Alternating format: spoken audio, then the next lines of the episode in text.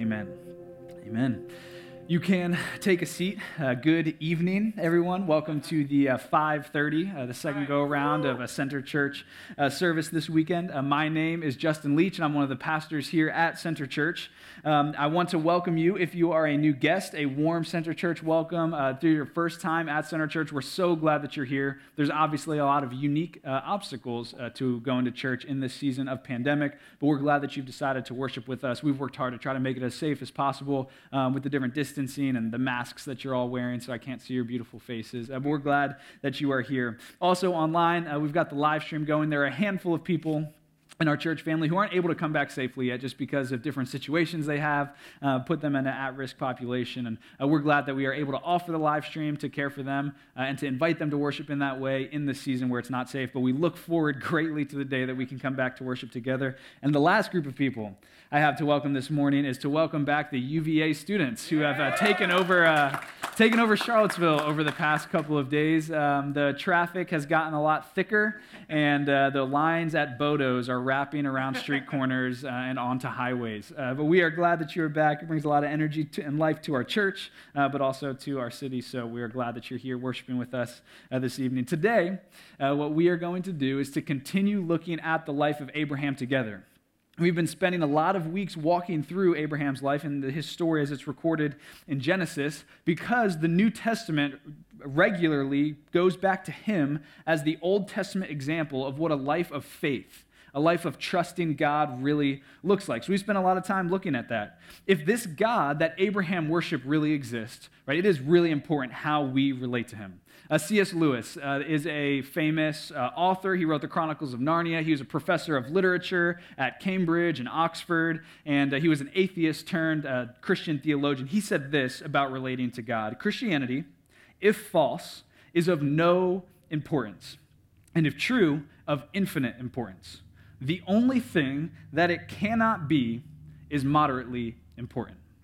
Right? The way that we relate to God, if God is real, is incredibly important. And what the Christian faith teaches, what the Bible gives us, is a God who is not just distant and vague and far off, but a God that is personal and who even invites us into relationship, even friendship with Him. Now, this friendship with God is a little bit unique, right? It's not going to be like a friendship with your frat bro or with your sorority sisters, uh, because God is a very unique kind of friend. And this man, Abraham, that we've been studying over the past few weeks, is actually described throughout Scripture three different times as a friend of God. One example of that is in James 2:23. This is what it says, "And the Scripture was fulfilled that says, Abraham believed God, and it was counted to him as righteousness, and he was called a friend of God." Right? Abraham was a friend of God. We've been walking through his life, and we're going to see in this story today is the time that God shows up for a meal. So we're going to take a look at this friendship. But I think there are kind of two poles of how we can relate to God uh, in our context today. Two poles that I see. One is we see Jesus as the CEO. All right, Jesus is my CEO. He's a little far off, high up, really powerful, a little bit scary. I have to do a, pre- a presentation. I'm going to have my T's crossed, my I's dotted. I'm going to come in there quiet, only spoke if spoken to, that kind of thing. All right, Jesus is my CEO. And this, um, I mean, bad rap right there, terrible painted picture. But there's a example, there's a way that's very good, right? We understand God's holiness, his righteousness, how different he is from us, and how powerful he is. So there's elements of good in Jesus is my CEO. The other pole, the other end of this spectrum would be Jesus is my therapist. All right, Jesus is my therapist. In this sense, I'm, I'm going to you know, bring all my problems to Jesus. I'm going to come to him messy. I'm going to lay down on the couch while I'm talking to him and uh, share all of my problems, not going to filter anything or think about anything deeply. Now, there's good aspects of this too, right? We have access to God in relationship through the message of the gospel, right? So we can come to him in our brokenness where we really are and, and, and have him fix and heal and grow us and, and meet us there. But these are two poles that we uh, tend to fall into. So, what we're going to do this morning is through looking at Abraham's story and see encounter that he has over a meal with God, uh, we are going to see what friendship with God could look like. Abraham is called, again, multiple times throughout Scripture, a friend of God. And what we're going to see is how Abraham responds when God show, shows up. It is an unusual friendship for sure right? Because God is a very unusual friend. And we'll get to see some of those characteristics of this unusual friendship. So, chapter 18, where we're going to be today, if you want to flip there now, chapter 18 closely follows uh, chapter 17, both in your Bible as well as in time. So, before chapter 17, there had been about a 13 year silence from when God spoke to Abraham. All right, and then coming into chapter 17, he goes to Abraham and he reaffirms his promise to Abraham to give him a place, some land, and a people, offspring, and kings coming from him, and nations coming uh, down his line. Um, Abraham was a little bit skeptical because he did not yet have a child uh, that would be able to inherit this promise. Uh, and he's very old, 99 years old, and his wife is 90 years old. So initially, he responds with a little, little bit of skepticism in chapter 17, if you remember that from last week. But in the end, he trusts God, steps through faithfully into this covenant of circumcision, and expresses that he does trust the promise by his action of obedience. Right? So it's on the heels of this encounter with God in Genesis chapter 17 that just a couple weeks later, really closely, God shows up in Abraham's life again. So read with me in chapter 18, verse 1 and 2. And the Lord appeared to Abram, him, by the oaks of Mamre, as he sat at the door of his tent in the heat of the day. He lifted up his eyes and looked, and behold, three men ran from the tent door to meet them. Uh, when he saw them, he ran from the tent door to meet them and bowed himself to the earth. One man ran, not three men. Abraham ran from the tent and bowed before them. So, what we see here is first, the Lord appeared to Abraham. All right, the word there, the Lord, uh, that we have in English, can be translated the Lord from two different Hebrew words or two different biblical words that come to it. One is the word that we see right there in verse 1, and the Lord. That word in the Hebrew is Yahweh. YHWH. They write backwards with different characters, but that's the general idea. And what that word is the covenant name of God that God gave his people to relate to him personally. Think of it saying like God, God giving us his first name. So that in a very relational basis, we can come to him and call him by his name. So he says, and the Lord came to Moses. The Lord appeared to him. And it's, it's, it's the Lord, it's God. We know that's who it is. There's another word, it's Adonai. Later in uh, verse 3, when he says, Oh Lord, that's the word that's you can tell because when it's Yahweh, it's all uppercase but little in your Bible, if you're, if you're wondering. That's when they're using this personal name of God. The next one, the Lord, is the word Adonai, and that can be used of a general human ruler, somebody you have to show respect to, or it can be used of God quite appropriately. So, what we see as the audience, Moses is writing, written by the Holy Spirit, this encounter that, that uh, Abraham has with God, we know that it is God the God of the universe, the God of the cosmos, has appeared to Abraham. He has showed up. And this is certainly unusual, right? But theophany is common throughout Scripture. It happens pretty regularly. Theophany is simply this physical appearance of God. Sometimes it's fire on a mountain. Sometimes it's an audible voice. In a few chapters after Abraham's life, God comes and wrestles with someone. And what we see here is that the God of the universe, the omnipotent God who exists eternally as a spirit, he appears as a man. He shows up to see his friend Abraham in the heat of the day. So, how does Abraham respond? All right, how does Abraham respond? Well, immediately he runs and he bows. All right, Abraham responds when God shows up by running to him and bowing. It's an unusual way to greet a friend, a very unusual way. I don't greet my friends that way, but it is an unusual friend right? He's greeting the God of the cosmos who is slow to anger, abounding in steadfast love, and faithful to come through according to all of his promises. And that leads us to the first characteristic of what, it, uh, what a friendship with God looks like. A friend of God bows. All right, a friend of God bows. And this becomes even a bit more unusual when we realize who Abraham is. Abraham is an incredibly powerful man in his, in his community. He's a sheikh a head of an Arab family, a tribe, or a village. He has great authority. Just a few chapters before this, we saw him lead 318 warriors into battle and defeat kings. Right? He has herds, he has servants, he has money, power. He has no peers in his community. Everyone looks up to him. He is the patriarch. He left his home, he started a new family, he started a new village, and he is the supreme leader. He has no rivals. Everyone looks up to him, everyone submitted to him, and everyone respects him. But in the presence of Yahweh, in the presence of God, Abraham bows.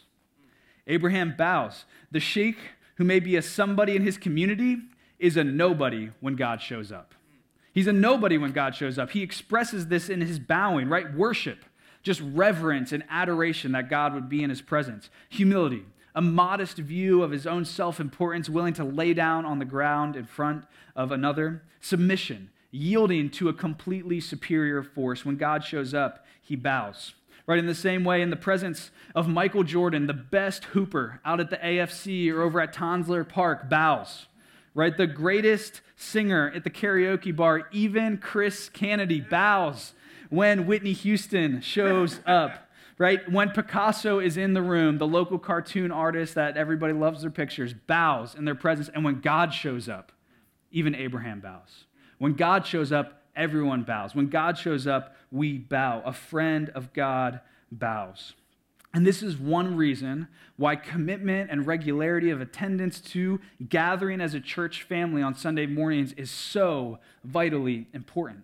Because this is one way that God instituted for his people, for his church, to gather together and to bow before him right? We bow to God by putting this as an anchor in our rock in our schedule, showing that He has priority over the busyness and the different schedules that we are managing. We bow by sitting under God's word and His teaching. As we hear it preached and read throughout the services, we bow by singing songs of praise and lifting our hands to Him who saved us from our sin right? We bow to God by prioritizing this time in our services. And over the past few months, we've gotten to see what, uh, what happens when we don't have that time. When we're lonely, we're discouraged, we forget the goodness of God, and we don't have this time to come together to hear the word preached. We get to supplement it with uh, videos online and worshiping in homes, but it is not the same as gathering with God's people and being encouraged, bowing before Him together. Now, there are a number of people in our church family who can't come back yet, and I know they long to be here with us. Uh, but it is an incredible privilege that we get to come together and bow before God together each and every Sunday. So I would just ask you do you bow before God? Even in this, this one area of life, of the priority of gathering with God's people to worship Him we- weekly, do you bow? Are you standing approaching Him? Or are you coming before him bowing, putting his preferences, worshiping him in humility, in submission before him? A friend of God bows. Let's move on in the story. This is Genesis uh, 18, uh, verse 3. Verses 3 through 5 say, uh, And Abraham said, O Lord, if I have found favor in your sight, do not pass by your servant. Let a little water be brought, and wash your feet, and rest yourselves under the tree, while I bring a morsel of bread that you may refresh yourselves. And after that you may pass on, since you have come to your servant. So they said, do as you have said. All right, so Abraham just invites them to stay. They show up out of nowhere spontaneously in the middle of the day. He drops his siesta and he gets uh, to uh, welcoming them into his home. So continue on with me in verses 6 through 8 and look what Abraham went and did. And Abraham went quickly into the tent to Sarah and said, Quick, three seahs of fine flour, knead it and make cakes. And Abraham ran to the herd and took a calf, tender and good, and gave it to a young man who prepared it quickly. Then he took curds and milk and the calf that he had prepared and set it before them. And he stood by them under the tree while they ate. This leads us to the second unusual way that a friend of God relates to God, and that is a friend of God serves. All right, a friend of God serves. Now, I do eat meals with my friends, and even I could probably do something that is called serving them a meal, but I don't serve them like this right? Abraham runs, drops everything he's doing, makes them a meal, gives it to them, and then stands off to the side at attention to serve them as they are eating. I don't do that with my friends. Maybe I should, but this is an unusual friendship. The second characteristic of this friendship is that a friend of God serves. In the presence of God, the powerful Abraham becomes the servant right? The man who everyone served him, he had reached the peak and had everyone uh, doing his bidding. He becomes the servant to God. And he ju- does not just do this begrudgingly and half heartedly, but joyfully and full of generosity. Right? Just look at the words described here. It's quickly, quick, ran, tender and good calf, curds and milk, and all of the rich blessings for this guest who showed up. Right? He does it with a heart full of joy. And I think if God showed up on any of our doors, whether you know it's the dorm room, the, the house, um, or just uh, maybe at your workplace, comes around the corner and says, "Hey, could I have a meal?" Or God comes around the corner and says, "Hey, could you get me a meal?" I think all of us probably do something similar to this, right? If we're following Jesus for a long time, we have a deep respect for the God of the Bible. We probably do this, and even if we are not interested in following Jesus, and God shows up, we, we probably still serve him a meal. Uh, just the different ways the Bible describes him and holy and fire and all this stuff. We're, we're going to just do what he says. All right, but the Bible doesn't let us off this easily, right? Because we could say here, oh, yeah, I serve God. If he shows up at my door, of course I'll make him a meal. It's God. But Jesus doesn't let us get off this easily. In Matthew 25, this is what Jesus says Truly, I say to you, as you did it to one of the least of these, my brothers, you did it to me. All right, the way that you serve God now is not by making him lunch when he shows up, but it's by loving his people and advancing his kingdom. All right, the way that we serve God is not making him lunch now when he shows up, although if he does, do that. But it is by loving his people and advancing his kingdom. Today, it might not look, look like making lunch, but it might look like being a part of a center church serving team right? I'll just give a shout out to our worship and production teams. Every other week, they're here for about six hours, getting stuff set up, doing band practice so that we can worship together. I mean, they sacrifice. I think they're a great picture of sacrifice and serving in the church so that we can worship God together. We have a number of different serving teams that we'd love for you to get plugged into so that you can serve God and be a part of what's going on.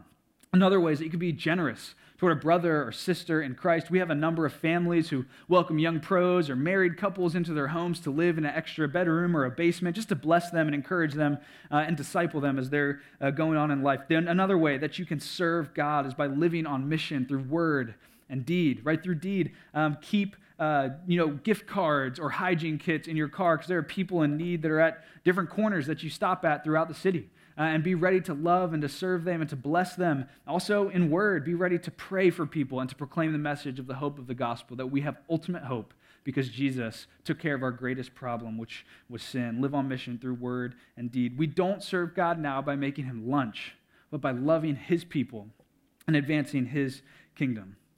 But here in service, it is incredibly important that we remember the object of our service. Right? When we serve others, what was very clear for Abraham can come, sometimes get clouded for us. When we serve others, we are first serving God. And when we twist motives, even for other really good motives, we'll burn out. And what we will do, we won't be able to sustain service over a long period of time. If you do, if you join a serving team to build community, right, you'll make friends, you get busy, and give that up. You have your friends. Um, if you uh, serve because it's what you're supposed to do to fit in at Center Church, right? Eventually you'll get cynical and skeptical and, and burn out because of that. If you serve uh, just for the sake, even just for the sake of the good of others, when they don't respond with the thankfulness and the gratitude that you desire, you're going to be frustrated and irritated. But when you know that you are serving God first, when you're serving others, then no matter how they respond or what you are doing, you'll be able to continue and service. Right? Abraham served God directly by giving him a meal, but we serve God by advancing his kingdom and loving his people. Don't forget you're serving God when you're doing those things. People are never going to be worthy of it, but God is most definitely worthy of it. It's first and foremost service to God. So that's the second mark of this unusual friendship with God. A friend of God serves. And at this point in the story, as we head into verse 9, God is going to turn his attention from Abram, Abraham, and turn it to his wife, Sarah. So read me in verse, uh, read with me in verse 9. This is what it says. They said to him, Where is Sarah, your wife? And he said, She is in the tent. The Lord said, I will surely return to you about this time next year, and Sarah, your wife, will have a son and Sarah was listening at the tent door behind him. All right, this comment, although God is still speaking to Abraham, it's for Sarah. Right? Just a chapter before, God made this exact same promise to Abraham. He, he knows it. Also, we see that Sarah was listening. So God is now talking at Abraham, but to Sarah. Um, and we'll continue down in uh, verse 11. Now, Abraham and Sarah were old, advanced in years. The way of women had ceased to be with Sarah. We've been reminded of that chapter by chapter throughout the story. Um, and um, the way of women had ceased to be with Sarah. So Sarah laughed to herself after she heard God's promise. She laughed to herself, saying, After I am worn out and my Lord is old, shall I have pleasure? Right? Sarah hears this promise that in one year God will return and she'll have a child, and she laughs. As she says, Yeah, right. My whole life, I haven't been able to have kids. I'm well past my childbearing years. There is no way that I'm going to have a child. She, she laughs. But we do need to pause and just take a look a second. Why is she responding in this way? I mean, just think about it. Month after month for Sarah, year after year, she has been begging God for a child with no success. Maybe there were times that she thought she was pregnant, only to realize later that she wasn't, just a couple days later. Friends and family had children, and this was a joy in life that she was simply just going to have to miss out on and not get to partake in. Uh, she had the disappointment of missing out on that. She had shame and embarrassment at the whispers and the pity of others. She had anger towards God, likely. Don't you care about me, God? I've been asking for this one thing for so long. She was so desperate that we saw at just one point a few chapters earlier that she had a servant sleep with her husband so that she could adopt the baby as her own.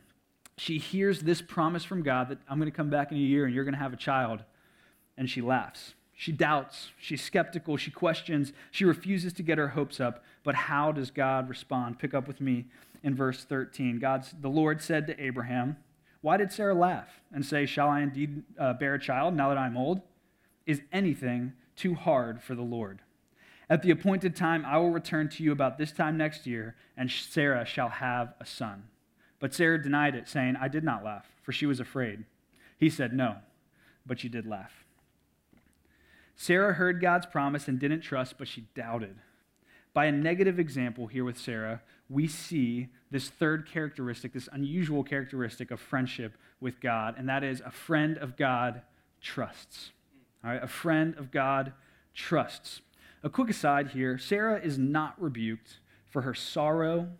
She's not rebuked for her pain or over the difficulty um, that she has walked through because she can't have a baby. Um, this, is, this is an area where many people in our church and in our community have great hardship and sorrow and sadness uh, because of difficulty of bearing children. But this Sarah is not rebuked for that uh, difficulty. This story is not a rebuke of sadness uh, when we go through trauma of many really difficult things. And we hope and pray that Center Church can be a safe place for you to process through that get involved with community, build deep, meaningful relationships where you can heal by the grace of Jesus and with his people through whatever you have walked through or, or walking through. So Sarah is not rebuked for the difficulty that she has walked through, but she is rebuked for not trusting God's promise. Right? When God promises, we trust. All right, none of us, at least as far as I know, are promised to have a baby or to have a husband or a high paying job, a new car, whatever it is. We're not promised that. Um, but we do have many promises in Scripture that we laugh at, that I think we're tempted to laugh at. Here are just a couple, right? Psalm 16 11. It is a promise to you that pleasure and joy are found in God's presence, right? But so often, I think we laugh at that, right? We chase other things. We laugh at God and say, yeah, right. I've seen what going to church is like, and that's not pleasure and joy there right? We laugh at it. But God says, No, trust me. In my presence, there is fullness of joy and pleasure forevermore. Maybe you struggle deeply with uh, same sex attraction. Or maybe you are uh, single and you don't have hopes of getting married, and you're saying, God, I think I could go outside of your will and your design for my life, and there I'll find pleasure and joy. What I would urge you to say, I would say to you, is don't laugh at God's promise following him, obeying him, and trusting him in some way and somehow is going to lead to pleasure and joy. Trust his promise. Even if, like Sarah, you find it unbelievable in the moment, trust his promise. 1 John 1 9 is another promise. If we confess our sin, he is faithful and just to forgive us our sin and to cleanse us from all unrighteousness. Do you laugh at that promise? Is there something from your past or struggle that you currently have that you feel like is too, too tough for God to handle? Maybe you don't want to go to him. You're like, yeah, you, you saved me, God, but I can't enjoy you. I can't have intimacy with you uh, because I have this sin that's all wrapped up. God promises. You confess your sin, forgiven, cleansed. You're his. You're safe. Don't laugh at that promise. Another promise, 1 John 5 5, as we pray, he uh, hears our prayer and gives them to us. Have you been laughing at this promise of answered prayer by walking in self control and prayerlessness? Do you laugh at this promise? Revelation 21 is a promise from God that one day he will wipe away every tear from every eye, from your eye, and he will restore all things and make every wrong thing right. Do you laugh at that promise? Do you look at the broken world around us and doubt that God can bring goodness and perfection and hope out of it? Do you laugh at these promises? All right, Sarah seems to have good logical reasons to doubt God's promise, but she's rebuked. Because when God promises, we trust. A friend of God trusts God. This doesn't mean, though, that we can't bring our questions and our difficulties to God, but it does mean that Sarah brought those questions and difficulties to God incorrectly. Right? As we trust God, we should bring him questions like a child and not like a skeptic. A friend bring, brings questions to God as a child of God rather than a skeptic of God, right? A skeptic is going to come to God, is going to poke holes, laugh, diminish, and justify themselves. But a child of God comes to God from a place of trust, seeking to understand what God is doing and how things are working, but from a foundation of trust. The fruit of Sarah's unbelief was that she overflowed in this skepticism and laughter and operated more like a skeptic of God than a child of God. She did not come to him from a place of humility, seeking to understand, but scoffing.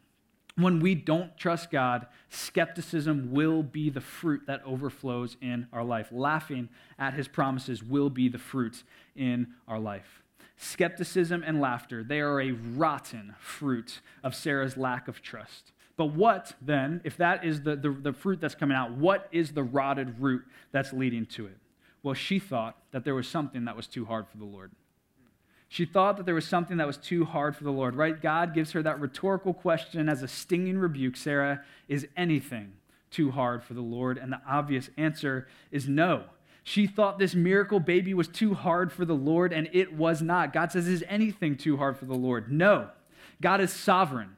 God is omnipotent and has the authority and the ability to do anything he pleases at any time he wishes. There is nothing too hard for the Lord. Nothing is too hard for the Lord. Not Sarah's miracle baby, not bringing you joy in the midst of whatever unmet desires you're walking through, uh, not uh, answering prayer. That's not too hard for the Lord. Not saving the most wretched of sinners by grace through faith. Not turning us broken people into salt and light in the world and filling us up with the fruit of the Spirit as He changed us, not restoring all things on that last day so that we can have our tears wiped away and see that all things are made right and good again. Nothing is too hard for the Lord. When we miss out on that root, when we don't believe that there is nothing too hard from the Lord, the fruit will be skepticism and laughing at God's promises.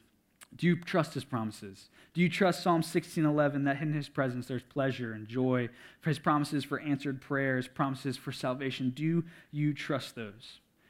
If you find it hard to trust God, what is better than going to each of the fruits is to go and to deal with the root. Go straight to the heart of it and go to the root of the relationship, the unusual friendship with him. And here's the foundational question that you need to answer Do you trust him? Right? Do you trust God? Today, many of you may be able to say, Yes, I trust God, and praise, praise God for that. But I think these next two categories will fill uh, many more of us in there. I know some of us in here will say, I believe and trust, but sometimes I really struggle. Sometimes I see the promise and I just go somewhere else rather than allowing God to come through for me. Right? I think of the character in the Gospels that comes to Jesus and says, I believe, help my unbelief right? I think many of us are in that place. I know some of us in here are probably at a place, no, I just, I don't trust God. And not yet, at least. Or maybe at one time I did trust Him, but it failed. These circumstances in my life have been hard, and I don't trust Him. So, what do we do? When we want to trust more, when we don't trust now, this is what I want to point you to. We look at Christ. Or we look at Christ, and there we see God's trustworthiness. All right, we see God's holiness, His love, and His sovereignty packaged together in perfection in a way that we can look to Him and worship and trust. Then we can trust as the Holy Spirit opens the eyes of our heart to see God clearly and be convinced that He will come through to us. The way that we do that is look at Christ. We look at Christ. We need God's holiness because without it, He'd be corrupt. We can't trust Him. God needs, we need his love. Without it, he uses us for his selfish gain. We need to see God's sovereignty. Without it, even if he wanted to help, he couldn't. And at the cross, right, at the cross of Jesus Christ, we see with high definition the trustworthiness of God. At the cross of Jesus Christ, we see with high definition the trustworthiness of God. And that is why we have to go there to look. We see God's holiness we see God's holiness in high definition, right? God could not wink at sin, He couldn't overlook it. He is so completely, utterly, and holy. He proves it at the cross because to satisfy his holiness, which is good news for us, he was willing even to send his own son. Jesus, to accomplish sin debt being forgiven and no winking needing to happen, Jesus went to the cross so that the debts could be settled. God's holiness, we see it at the cross, God's love right? Although all of us are apart from God, for we have all sinned and fallen short of the glory of God. We deserve eternity apart from Him because of our rebellion, because of His holiness. God's love said, I don't want it to stay that way. So, what I'm going to do in love, God says, is I'm going to send my only Son to pay the penalty for sin that these people deserve. They sinned against me, rebelled against me, but I don't want to leave them in that place. In love, I am going to pay a great price to win them back. Jesus, in love, for the joy that was set before him, endured the cross, despised the shame, took on the pain of taking the penalty of our sin on his own shoulders out of love for us, holiness and love, and lastly, sovereignty. God raised Jesus from the dead, defeating once and for all the power of sin and of death. So now that same Holy Spirit that raised Jesus from the dead dwells in you and is refining you and is rooting sin and nastiness out of you. You are a beloved child, and God's doing a great and wonderful work in you. And that power of sin and death He defeated, that power He put in you as a child of God. He is holy, He is love, He is sovereign. At the cross of Jesus Christ, we see with high definition that Jesus is trustworthy. Do you trust Him? Do you trust Him? Praise God if it's yes today. If it's hard, look at Christ. If it's yes, still look at Christ. And if you don't trust Him yet, look to Jesus Christ who took the cross for you. When we see the cross of Jesus Christ, when we see that God defeated power of sin and death, we can trust Him. We can trust Him. No matter who you are, no matter where you have been, no matter what you have done, you can be a friend of God through Christ. It is an unusual friendship for sure but it's an unusual and gracious and loving and sovereign friend. Let's pray. Father, we thank you that you made a way for us when we were your enemies. While we were far from you, you came to us and you rescued us. I pray that as we are leaving church today, we would be renewed with trust in you, and in that we would find energy and joy to bow to you, to serve you, and to make a difference for the sake of your name in our community. God, we thank you that although we were enemies, you made a way for us to be called friends through Christ. God, we cannot say this enough. We thank you, we thank you, we thank you for saving us. In Jesus' name I pray.